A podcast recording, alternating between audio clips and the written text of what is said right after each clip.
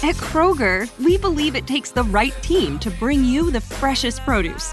That's why we partner with farmers who grow only the best. And that level of teamwork means better, fresher options time and time again. Working with farmers is what it takes to be fresh for everyone. Kroger, fresh for everyone. It's the big $10 sale, so mix and match and get two, three, four, five, or even 10 for $10 with your card. So many great deals. Kroger, fresh for everyone.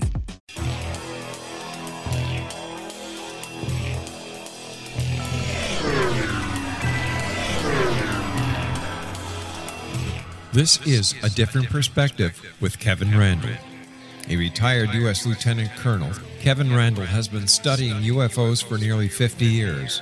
Kevin has investigated some of the most famous UFO cases in the world and has been consulted for dozens of documentaries about UFOs.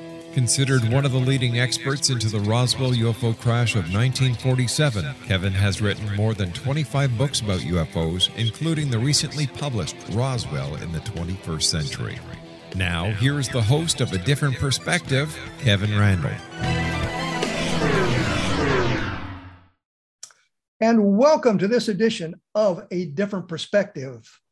Normally, I have a rant, usually related to something ufological. But there's so much going on in the world that I'm so angry about, and I don't want to get political, so we'll just skip that. it's just been wild all around, I suppose. Uh, today, I'm joined by Clas Svahn, who is a who is the chairman of the Archives for the Unexplained, the AFU in Sweden. It was founded in 1973 and today spans over 6,500 square feet and 4,000 yards of shelf capacity. Uh, he has been a professional journalist since 1978 and employed with Sweden's largest newspaper. I'm not even going to try to pronounce it because I'll get it wrong. Uh, since 1990, he is an international director of UFO Sweden and has been investigating reports of alleged UFOs since 1974. He is also an author of nearly 30 books and a frequent expert on Swedish radio and TV, and now on American TV and radio as well. So there we go. He is living outside of Stockholm and his wife, Analia? Anneli. Anneli, thank you. Um, has two grown sons. Welcome to a different perspective. Thank you, Kevin. Nice to be with you. It's nice to uh, get the international flavor going here for a different perspective. Uh, we've, we've uh, done a couple of people from Europe, but we haven't done anybody from Sweden. And some, and certainly not somebody of your stature in the world of the UFO. So I certainly appreciate take, taking time to speak with us today. Uh, I know it's the basic question, and everybody asks it. And I've been around 30 years doing uh, interviews on radio and television, and they always ask me the same question, and I'll pose it to you. What got you started in your interest in UFOs? Well, I started reading uh, newspaper articles when I was maybe 11 or 12 which is, uh, well, it's quite far back now when I, when I think of it. It's in late 1960s. So uh, I got curious about uh, those articles, what people really saw in the sky, if they saw what they thought they saw, or if there could be anything else. So uh, in 1974, I started my own UFO society. Uh, I was 16 at that time. And uh, I really wanted to meet the witnesses. I wanted to see what kind of people they were, to listen to their stories, and to try to find an explanation. So that really started me. I was curious. I wanted the explanation. Uh, I've never been into this just for the for the mystery. mystery is fine, but answers is so so many times better to me. Well, what's interesting is something you said there is kind of where I was uh, myself was I wanted to talk to the witnesses. I wanted to see how what they said related to what was being published and said by the authorities about it. Uh, and, I, and I've told this story several times. Uh, when I was in high school, one of my friend's mother had seen a UFO. And at the time in the 1960s, it was always, well, these things are just blobs of light in the distance or fuzzy objects. You really can't make anything out. My question to her, I wanted to talk to her. And the one question I had for her was, was it a distinct object? And she said it was about 200 feet above the barn. And she got a very good look at it. And it was very distinct and very clear.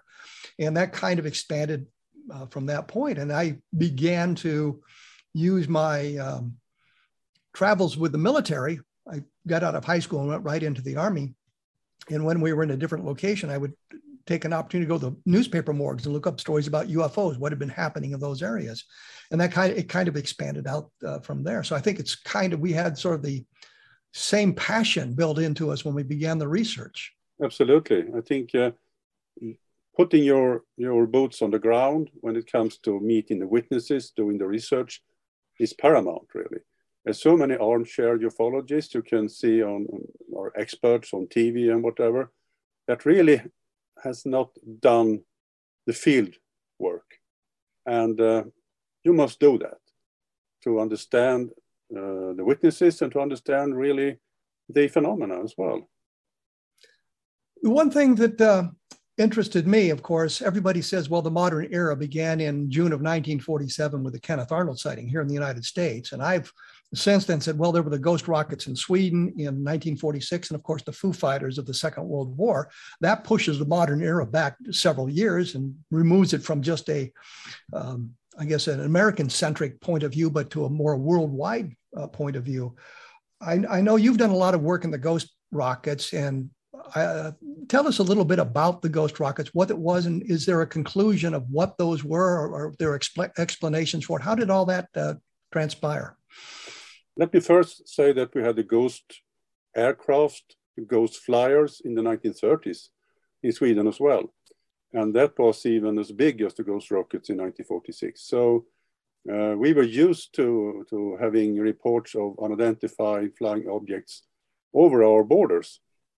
So um, the year after the war ended, 1946, really everyone was very glad that the war was over and uh, were the military buildup had, had paused in a way. So, um, and suddenly there came reports from all over Sweden that people saw first lights in the sky in the winter, and then in May, the first reports of uh, objects, really, metallic, cigar shaped objects flying over the sky. And uh, the Swedish military got interested uh, in uh, early summer, and they started this uh, committee of uh, experts trying to find the explanation of the hundreds and hundreds of reports that poured in from all over Sweden. And uh, people saw those uh, rocket like things not just flying, but on many occasions also diving down into lakes and crashed there. That was very strange because not a single ghost rocket ever crashed on land. All the reports we have, and there are quite many, are, are objects coming down into the water with a big splash and uh, often a sound uh, coming with that. And when the military came to those lakes and investigated them, they could see water lilies thrown up on the shore and uh, large stones on the shore, and also they found indentations in the in the in the bottom of the lake, but they never found a single scrap of, of metal or debris, which was very very strange, of course, because they, they they really searched for them for weeks and weeks and weeks, and there were hundreds of witnesses, and some of those crashes into lakes were seen by maybe 20 or 30 people in, in a village because they heard the noise they looked up and they saw this cigar shaped object coming down. So uh, that's essentially uh, what the ghost rockets uh, were.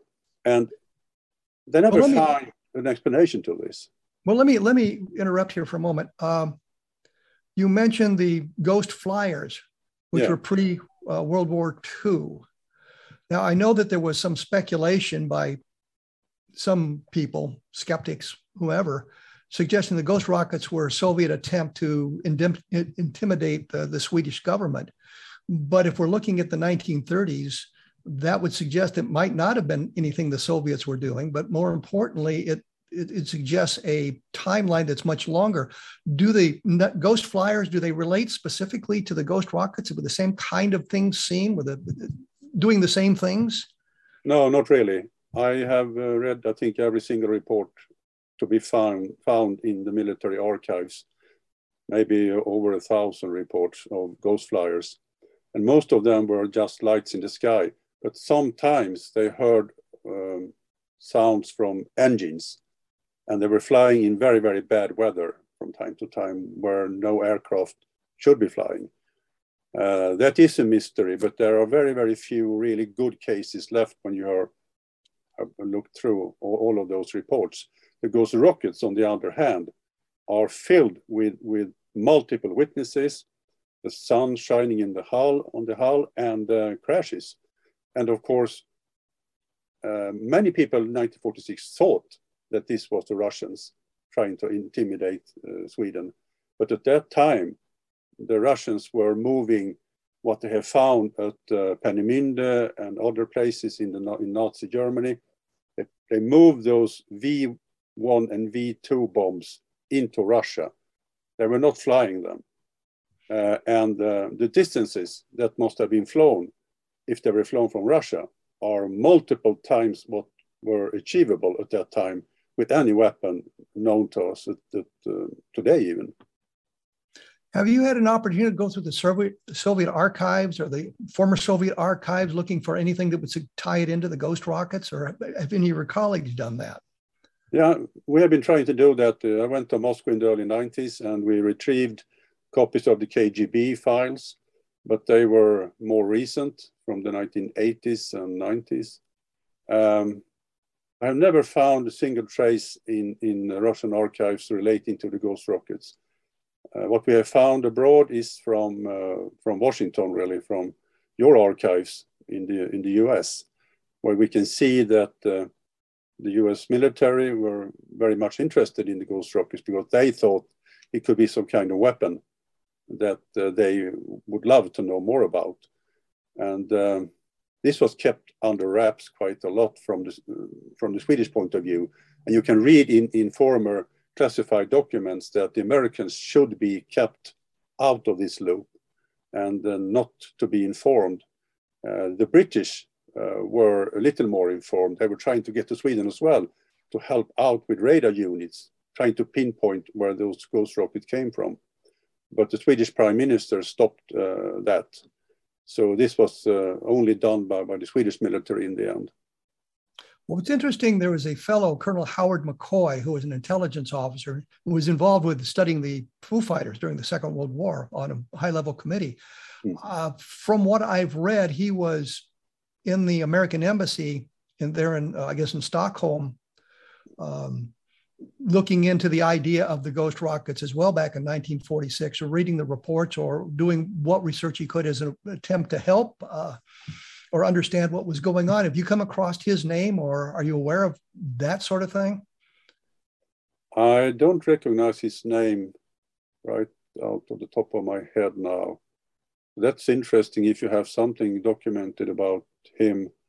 I know the Americans were were trying to get information from their Swedish colleagues within the intelligence community. And they did in, in 1948 because the ghost rocket wave didn't stop in 1946. It, it uh, continued for, for many, many years. And uh, in 1948, uh, a ghost rocket crashed in a lake east of Stockholm, which was seen by the, the commander in chief, General Helge Jung, at that time. He was the sole witness. Another guy was witness too, but he, he passed away uh, later on. But Helge Jung did see this, and that, that is the most high ranking military I know that they've seen uh, a UFO, really. And I assume they didn't find any wreckage from the one that crashed in the lake. No, but they, they spent a tremendous amount of resources trying to do that, and uh, they didn't find anything. But he saw this was in broad daylight. It was um, flying quite slowly. It was turning it was diving, it was splashing, and he took a rowboat and uh, together with his friend, he rowed out to the middle of the lake. But it was 18 meters deep. I mean, it was very, very deep. So he couldn't see anything. But they were scanning this lake with divers for, for weeks without finding any trace of, of this uh, ghost rocket. Well, we're going to have to take a break here in a moment. When we come back, um, I'll explore this a little bit more. I had read that the Swedish government, Swedish military, began to suppress the reports of the ghost rockets as it became sort of a big thing in Sweden in 1946, and that the it seems that the idea is that the ghost rockets ended their um, attacks on Sweden in 1946, but you're suggesting it goes far beyond that time frame. Um, I want to explore the idea of a supp- suppression by the Swedish government, because we had sort of the same thing here in the United States, and see if we can get a little bit more deeper into that. Uh, once again, I'm talking to Clas Svahn. He is the big wheel in Swedish ufology. I'll say it that way as an easy thing. Uh, the website is www.afu.se, all lowercase, and that's for the uh, Archives of the Unexplained, which I think is a fine project. We will be back right after this with more information from Sweden, so stick around. And we are back on a different perspective. I am the host, Kevin Randle, which I probably didn't say early on in case you hadn't figured out who the host was. I'm here with uh, Clas Svahn. We are talking now about the ghost rockets. And when we went away, uh, he had said something about them um, transcending 1946, going on long beyond that. And I think an awful lot of the research, at least as published in the United States, suggests the whole thing ended in 1946, but turns out to be something of a misnomer. And the other thing that I was interested in, I had read that the Swedish military, the Swedish government began to suppress the reports of the ghost rockets in 1946 because it was uh, causing a lot of anxiety in Sweden. I know the same thing happened in 1947 in the United States uh, around July 9th. There's actually newspaper articles that said that the Army and the Navy moved today to suppress the stories of flying saucers whizzing through the flying through the atmosphere. So I wanted to explore both those both those ideas. First, um, did do you have evidence? Did you notice that the Swedish government worked to suppress the uh, idea of the ghost rockets? Well, uh, no, not really. They tried to stop the newspapers from writing exactly where the observations were made because they didn't want uh, uh Russia or whoever they thought it was to know uh, where the, the, those observations have been done. So many newspapers just wrote in the north part of Sweden or in the middle of Sweden and so on, but they never suppressed the reporting per se. So everyone could really write about it uh, and report about it. And uh, I can see from the military archives that there are very, very few observations that never surfaced in, in newspapers as well. So that they were not very successful in, in suppressing anything if they did try to do that. Well, you said an awful lot of the ghost rocket sightings were just lights in the sky, but there were many that showed uh, some kind of an object as well. What did the objects look like exactly? Yeah, I mean, the lights in the sky were really uh, observations in the nighttime and in the winter. But from May to August, September, uh, loads of the observations were, were done in broad daylight. And there were really two different uh, types of ghost rockets. One was this typical cigar with uh, maybe seven, six, seven yards in length with wings or without wings. So that are do- those two types you can you can refer to, and um, there were very very few other kind of observations, which is strange. But when you are pouring through those 1,100 plus reports, which I have I read every single one of, you do not find flying saucers, you do not find uh, uh, tic tacs, you do not find anything at all like that, which is strange. It, it should be more than, than just a rocket, but uh, it wasn't like that. It was rockets and full stop. Well, when we say rockets, we think of uh, basically a cigar shaped craft, maybe with fins at the end of that sort of thing and a flame coming out the rear pushing it forward. Uh, does that fit the description too? Were there people seeing the flames out the rear of the craft? Sometimes they could see uh, flames and smoke, but in 90% of the cases, they couldn't see anything like that at all. But I spoke to one guy who filmed a ghost rocket. He was um, uh, he was uh, the owner of, of a film uh, uh, bureau in, in Gothenburg, and he was traveling to Stockholm and he stopped together with a couple of friends to take a break. And he was filming in panoramas and filming his friends and whatever. And suddenly one of his friends were shouting, What is that? and pointed up in the sky. When he looked up, he saw this rocket, which he describes to me as you can say a Saturn V rocket flying like that with an exhaust after it, flying out from a cloud and in the next cloud, into the next cloud. And he took his camera, put his telephoto lens on it, and he filmed the rocket flying over the sky for maybe a minute or so. And after that, they traveled to Stockholm and they contacted the military and uh, they handed over this color film footage to the military. And they developed it. And the next day, they were called to, uh, to this uh, uh, meeting at the military headquarters. And the lights were dimmed and the film started to roll. And it was completely blank. And uh, there was nothing on it. And, and the man who took this footage, he tells me that we, when he changed to this telephoto lens, he uh, didn't adjust for for um, for the brightness of the sky. So um, the f-stop was uh, was not right. So, it, was so it wasn't it wasn't something that the military did to to destroy the film or anything like that. It was a mistake made by the camera master. Yeah, yeah, that's what he, he, he tells me. And uh, there were lots of military men in this auditorium, uh, and they were very eager to see the film. So it wasn't really anything like it was a setup or something like that. It, uh, it's very, very strange. And the interviews made by the military, uh, every one of those three guys were, were interviewed. We haven't found them. We have found everything else, but not the film and not the paperwork regarding this case. So that must be placed in some different uh, locality or in some di different area that we haven't been able to, to reach. Well, I know going through the Project Blue Book files here in the United States, there's mention of a number of um, uh, films that have been taken, and we've seen some of them. They've made it into the public arena. There's also mention of gun camera films, and I think Ed Ruppelt, who was the chief of Project Blue Book one time, yes, I know you know these things. It's for the benefit of the audience to identify some of the players. Uh, mentioned gun camera films from uh, fighter planes, that sort of thing. And we haven't really found any of those. Uh, the, the question becomes you've had an opportunity to go through the military archives there in Sweden. Have you found any other films or gun camera films or anything like that? Have you found anything, any photographs? I think we're in the same position as you are there.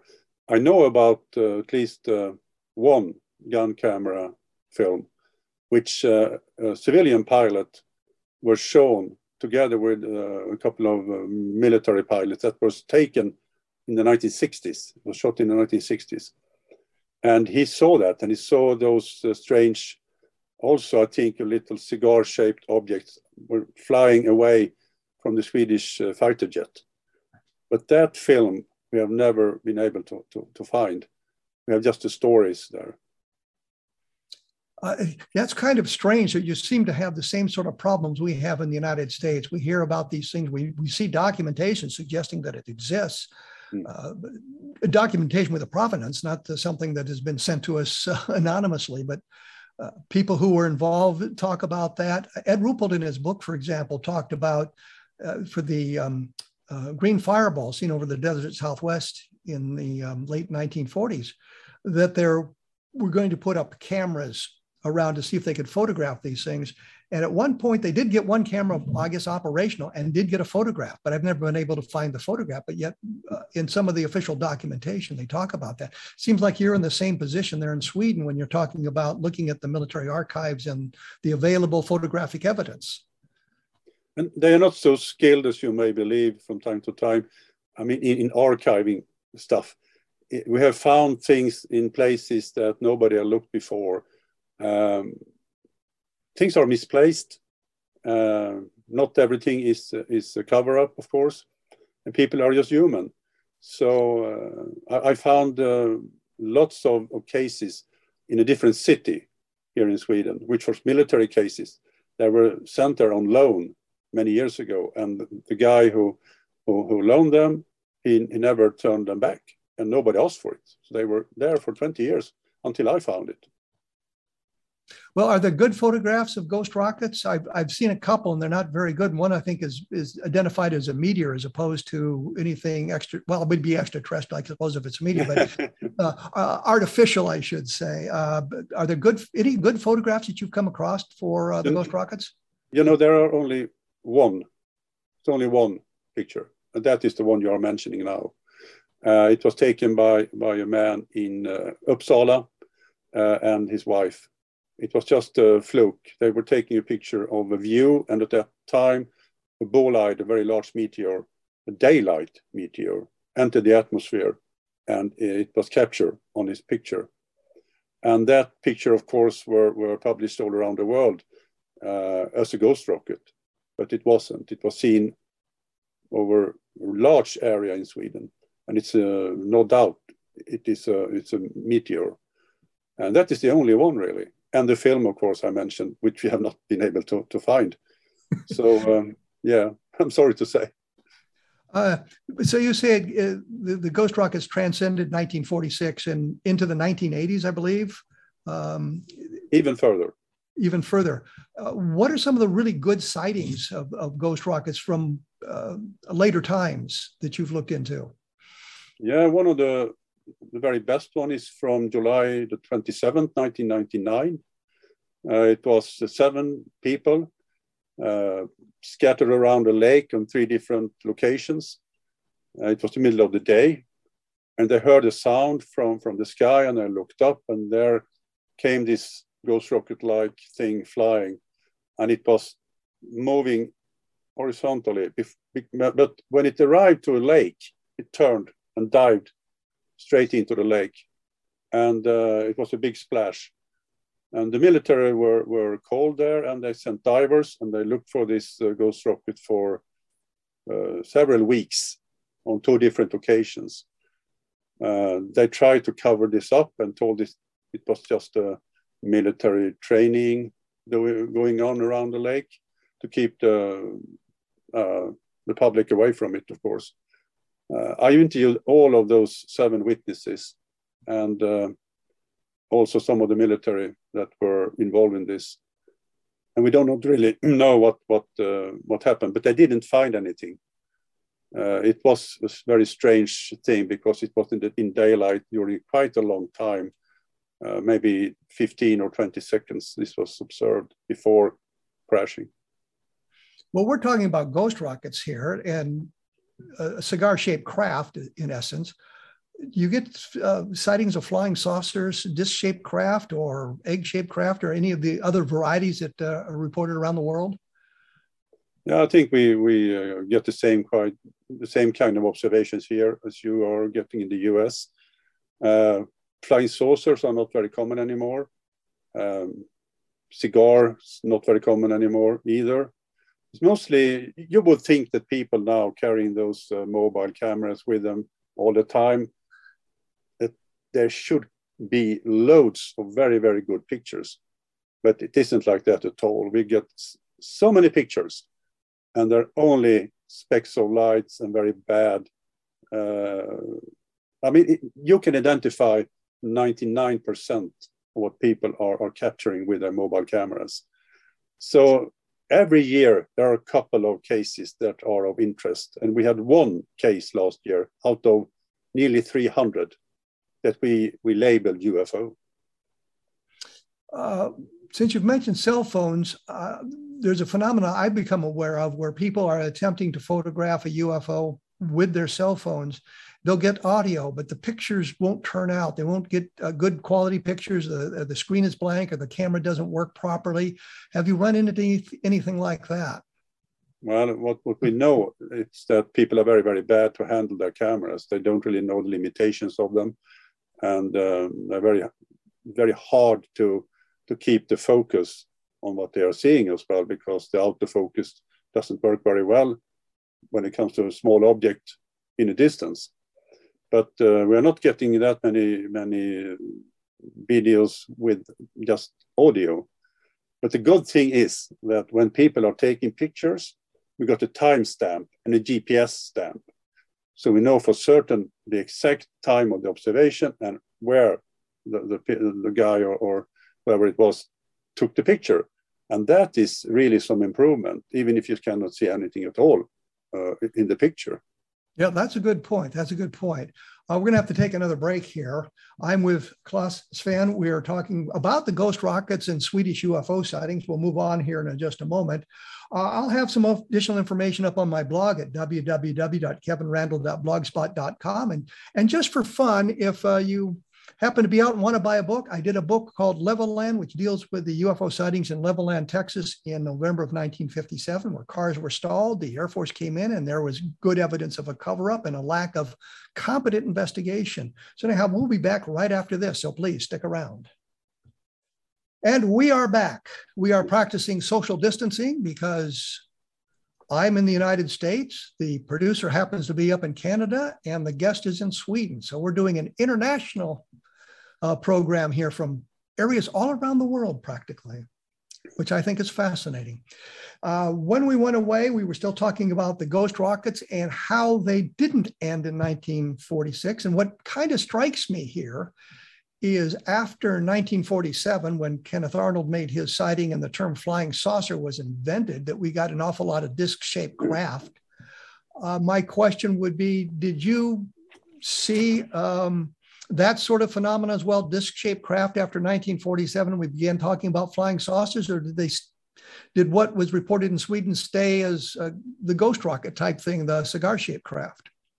No, we got uh, quite a few flying discs, flying saucers here in Sweden as well.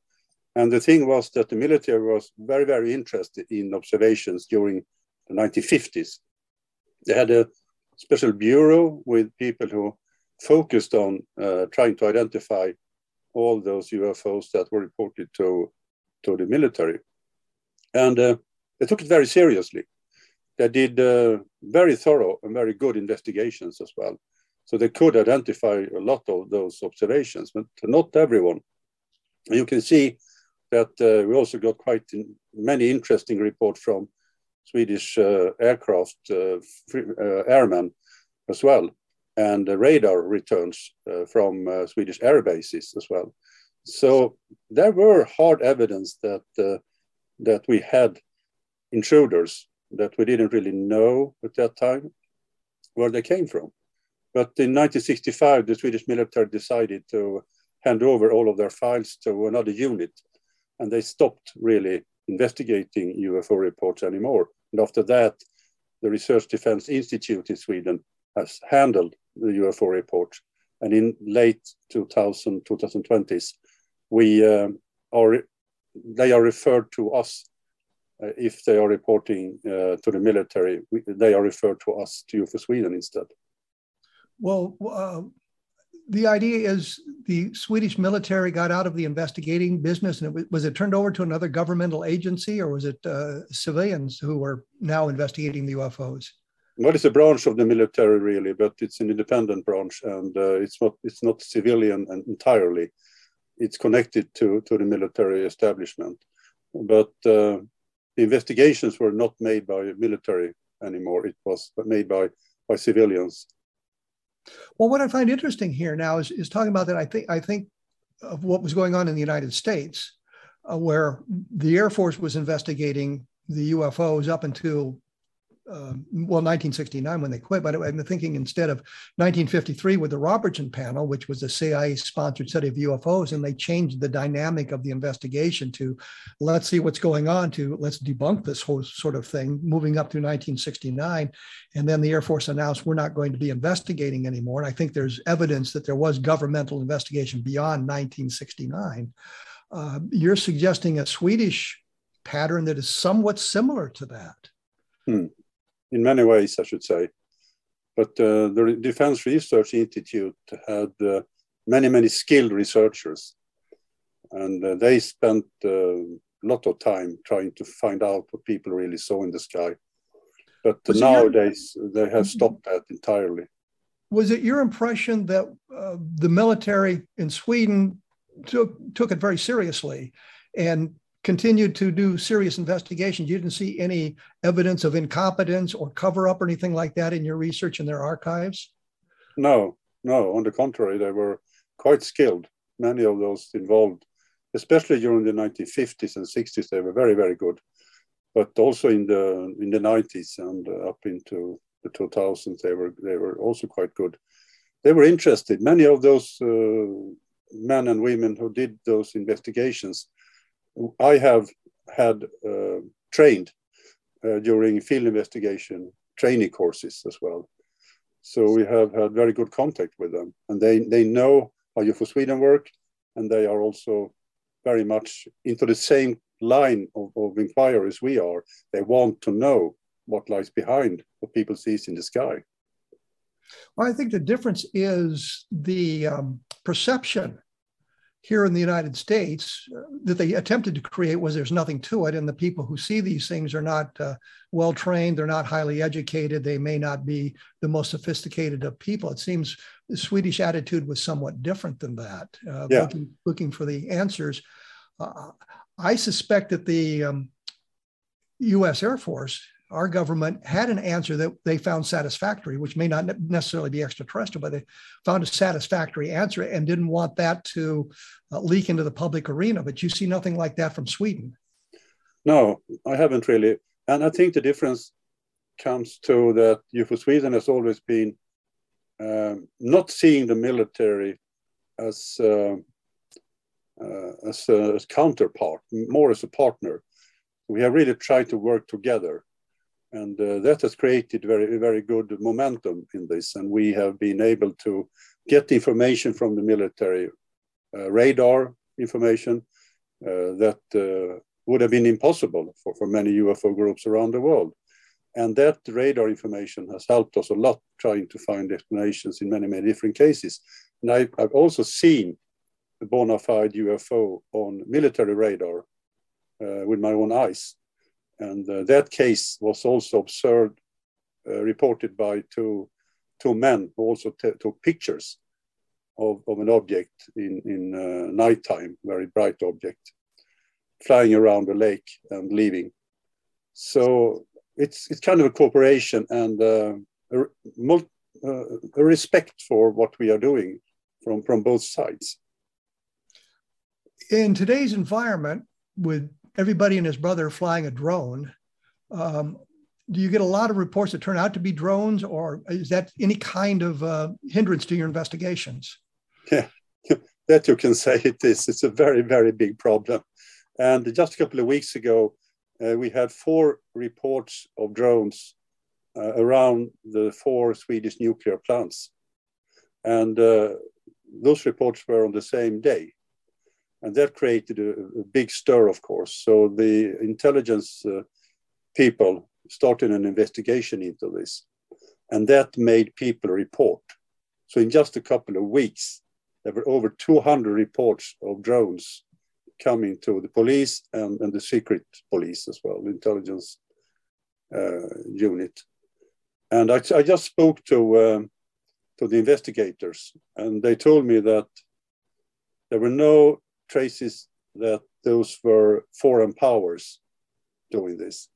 And nearly all of those have been identified as other things than drones. It's just a handful left of those 200 that may be drones. So drones are a big problem, but people are also seeing and reporting what they are supposed to report. So when someone is asking you to report drones, people are reporting drones, even if they don't just are seeing specks of light in the sky.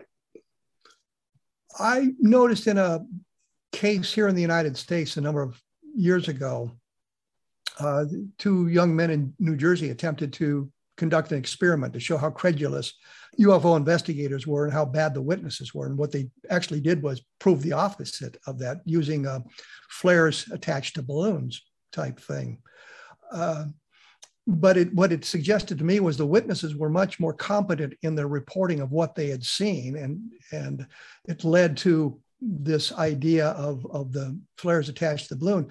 I guess what I'm wondering here is when they're talking about drones, do you get a good description of a drone uh, type thing, or is it really kind of a ghost rocket with a new name attached to it, kind of like Tic Tacs became the new UFOs? I'm, I'm been I'm writing articles for my newspaper, of course, and I wrote one article that that said that drones are the new UFOs, because UFOs is just a name and drones are just a name. So people are reporting what they don't really understand and they call it by name. And now it's drones. So what they really are saying that we really don't know what we saw. And uh, the experiment you are telling me about, I've done that many, many times uh, on our field investigation training courses. And uh, I'm not that uh, positive when it comes to witnesses, I should say because uh, we have been flying things in front of people and they are failing in distance and in how long they are seeing this by 20 or 30 times, something like that. Uh, people can describe what they are seeing quite good, but when it comes to telling the distance, how long it was, how big it was, you cannot rely on them and uh, the police are as bad as we are. The investigator I talked with about the drone observations, he told me that several of those observations were made by police officers, and they were as bad witnesses as you and me are. He said he told me that. So yeah. What I found interesting is during that experiment there was a um, video that was on television, and the reporter was there interviewing the woman who had seen the thing and as it moved, he said, Oh, look, it's flashing its lights. And she said, No, no, it's passing behind the trees. The trees were barren of leaves, and the flashing was caused by the branches sticking up in the way. And I thought that was quite astute of her to pick that up as the reporter didn't didn't notice it at all. So I think, you know, suggested that uh, yeah, they're they're they're terrible at, at estimating the time. They're terrible at estimating distances and speeds. But the direct observation, here's the craft, here's what I saw. It's much they're much more accurate in that respect if they know their environment, yes, if they're at home or if they know exactly what they could see in daylight, uh, they are more accurate. But if you are in, in, in, a, in a place that are not really familiar to you, you are out on your own, really. And it's very, very difficult to, to know if there are trees there or, or not. That's, I think it's a problem. Well, I think the uh, the question becomes: so we're talking about drones but some of the drones are actually not drones or something else is that's where you're going with this i believe yeah yeah absolutely and do the descriptions match the ghost rockets from the past or are the descriptions somewhat different in today's environment most of those drone reports are, are just lights in the sky in, in nighttime so uh, no one not a single report has been uh, described as uh, cigar shaped or or anything like a ghost rocket. It was quite a few years ago I, I stumbled upon a ghost rocket sighting again. Uh, so I think uh, in the 1990s we investigated maybe 40 or 50 ghost rocket observations, but in the 2000s, very, very, very few. So uh, we got drones kind of influencing the the research in, in an adverse way, I suppose. And you say it's just lights in the sky and that sort of thing. Hmm. You know, in the 1990s, we got those Chinese lanterns, which really was the same problem as the drones are now for us. People saw those uh, flying informations, and uh, were, there were loads of them here in Sweden. I think we got a couple of hundred reports some years of Chinese lanterns. I don't know if you have reports of Chinese lanterns in the US, but here they are quite a big problem. Were a big problem. We've we've run into that as well. The Chinese lanterns causing UFO sightings. We're going to have to take a break here. When we come back, I want to talk to you about the um, the AFU and what exactly that's doing and uh, where all you're collecting the data and how big are the archives and what we're finding out about that. And I'll have additional information about that as well on uh, my blog at www.kevinrandle.blogspot.com, if I can pronounce my own name correctly here. Uh, the website is www.afu.se for uh, the archives of the unexplained, and it's there in Sweden. And I've seen a picture in your book of uh, you're collecting boxes and boxes and boxes of stuff, and I guess in Great Britain. So it's kind of a worldwide effort to collect uh, um, the archives from various UFO researchers and various UFO organizations, and we'll take a look at that uh, when we come back.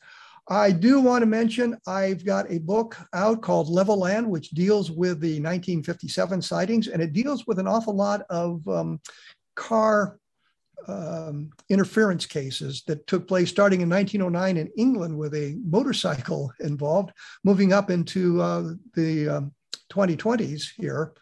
Uh, give you an idea of that phenomena continues on, but it's uh, related to a very specific and small area. So I'll be back right after this with Clas Svahn, and we will continue to talk about uh, the AFU. So please stick around.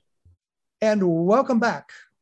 I am here with Clas Svahn. We've been talking ghost rockets a little bit more than I kind of planned on here. We've talked a little bit about drones, but we've also mentioned a couple of times the Archives for the Unexplained, which I think is a activity that you're deeply involved in. Uh, give us a little bit of background on this.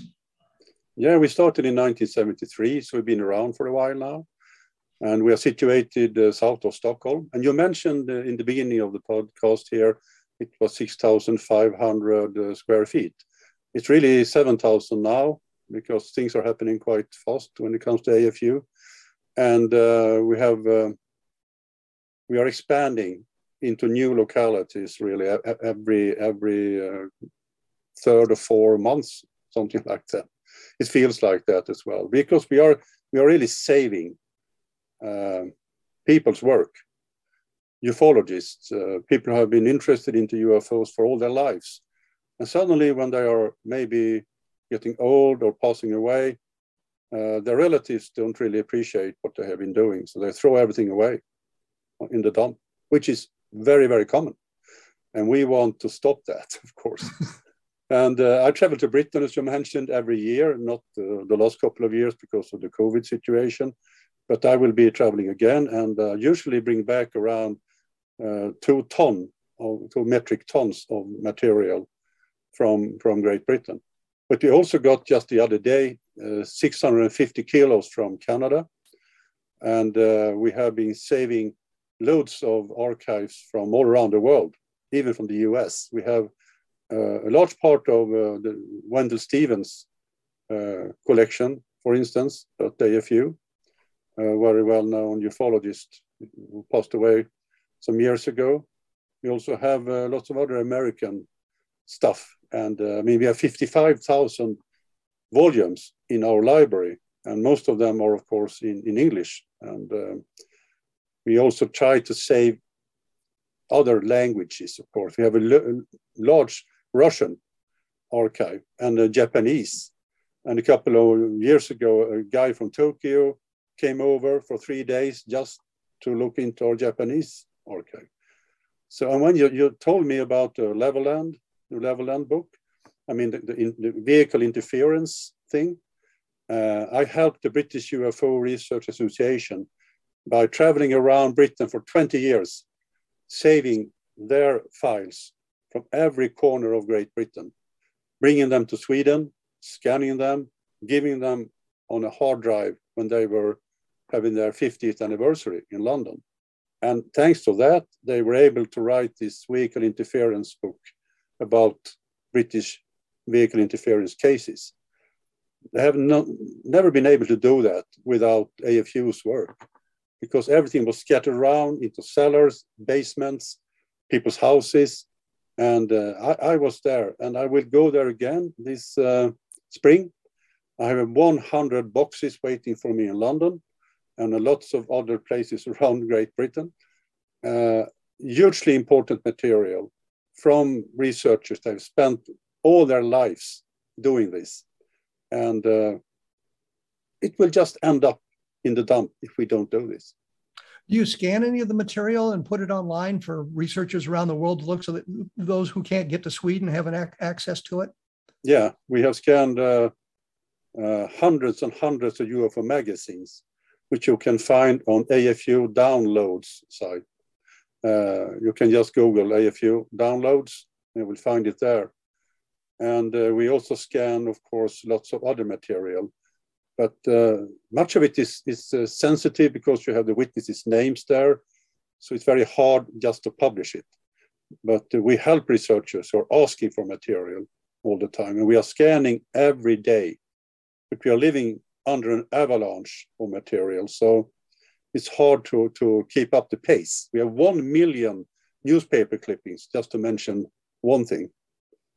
But they're not just in Swedish or Um, no. German Most or French. It's a worldwide, yeah. worldwide, lots of English material there as well. A very, very large Spanish archive. But uh, the, the English, of course, the English language is uh, the most prominent when it comes to both the documents and uh, books, of course. Is there a reason for that, um, other than it's just, I guess, uh, the English language speakers have been collecting the stuff uh, with a greater fervor than uh, other places in the world? I think uh, it maybe it's up to me. I've been traveling so much to England and the US, and uh, of course you find English material in both of those places. But um, I, th I, think as well that most of the publications that have been published during the years have been in English, and uh, nowadays most of UFO magazines have uh, vanished. Very very few left most of them are online or, or PDF. So, um, and that's sad, I think. I like, I like to keep the paperwork still and I feel to feel the paperwork. You're aware, I'm sure, that CUFOS, the Center for UFO Studies, has a scanning project as well going on. Have, have you worked with uh, David Mahler and uh, Mark Rodeghier on sort of sharing information and getting it located in both places, uh, electronically and digitally, or is that something that's in the future? Yeah, I, I, know both of those gentlemen, of course, and I visited CUFOS many years ago and uh, looked through their files, which were very impressive. And uh, we are planning to do something together in the future. And I really hope that we can do it in a very in, in a way that can help to benefit researchers all around the globe. Because as it is by now, it's very hard for researchers to find uh, a, a collection that spans all over uh, the international arena. Uh, different countries have their own files, of course, but AFU is the only archive in the world that really tries to keep this global. So, uh, and that we're very proud of. And I think we are the largest one as well. I will travel to Houston in a couple of weeks to give a presentation at Rice University about AFU because they have the, this uh, symposium about uh, archives of the unexplained. So that I'm very much looking forward to.